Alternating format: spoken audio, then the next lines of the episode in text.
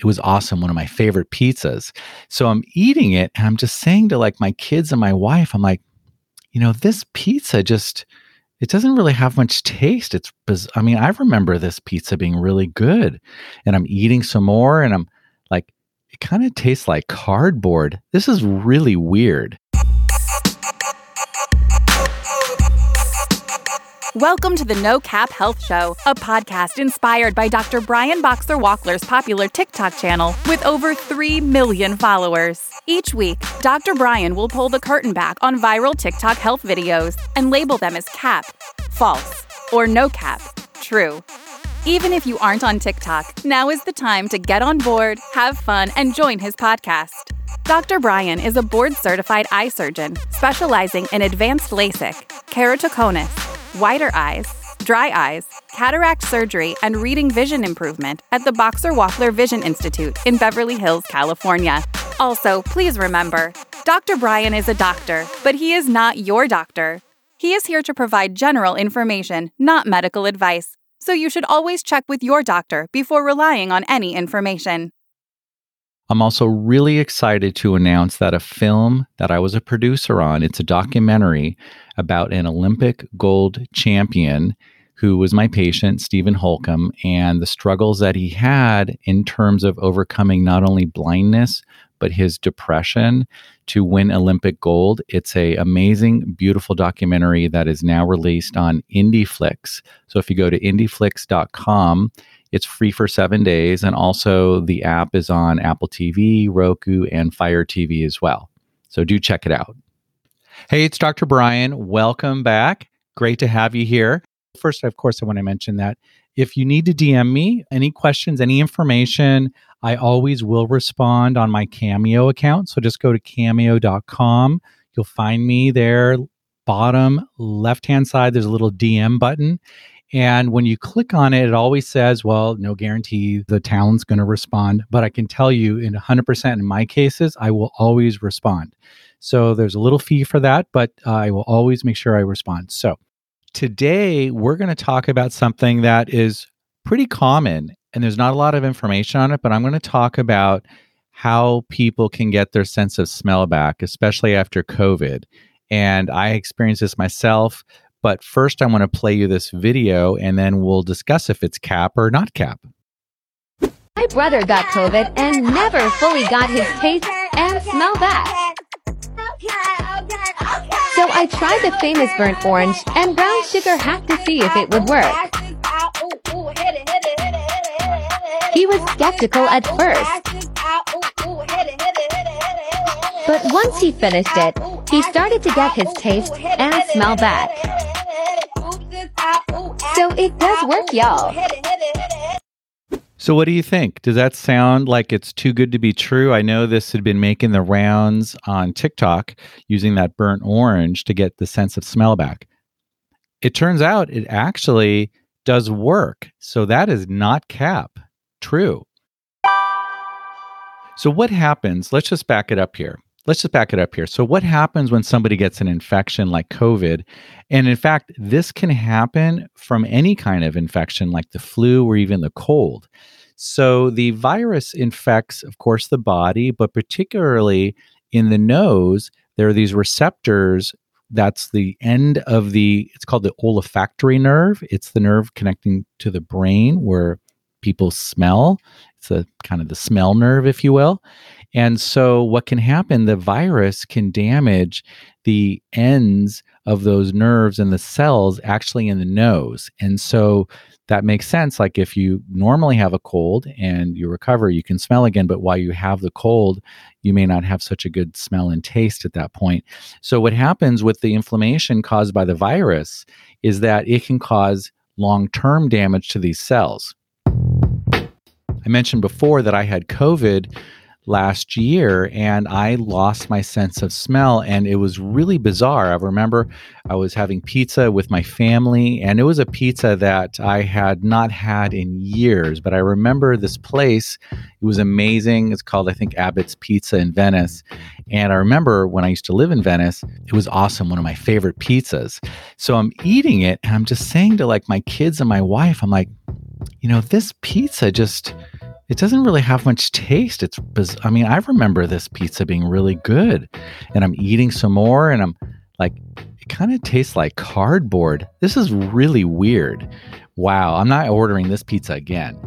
And then I think the next day I was having breakfast and realized, you know, I'm really not tasting my breakfast. And so then I started doing some research. This was really in the beginning of COVID, and it wasn't publicly presented even at meetings, but I called an ENT doctor and he said, you know, on our chat rooms, they're starting to find that people with COVID are losing their sense of smell.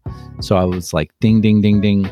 So that explained what happened. Luckily for me, in about a week, it had returned, but I know some other people, it may not return once they've recovered from COVID. So I want to talk about what people can do to help regain their sense of smell. And the good news is is that the prognosis or the outlook is really positive.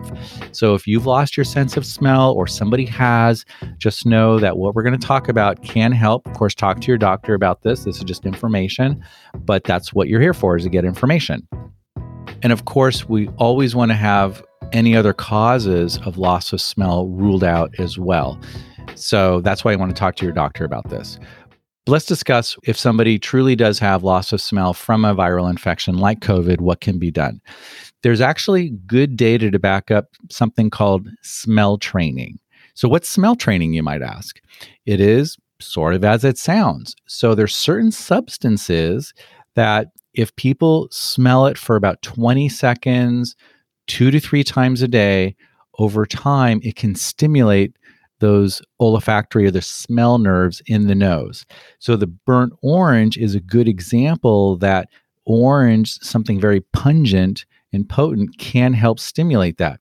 So oranges can do it, and other things that can do it as well mint and garlic, as well as coffee, smelling coffee or coffee grounds. So, or I should say coffee grinds. Grounds or grinds? Okay, I'll have to look that one up at some point. But you know what I'm talking about. And you have to do this over a period of time and you have to be committed to it as well. One study found that majority of people regain their sense of smell in about three months.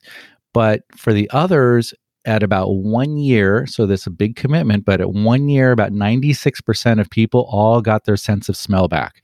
So that's actually really positive.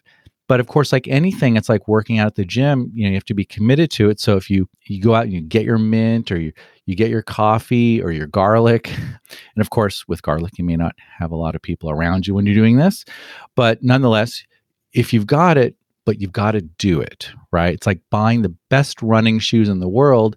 If they sit in the closet, they're not going to run themselves. So it's just actually going through and just being disciplined about it too. One helpful tip might be even to put a little reminder on your phone for when you should be doing it too.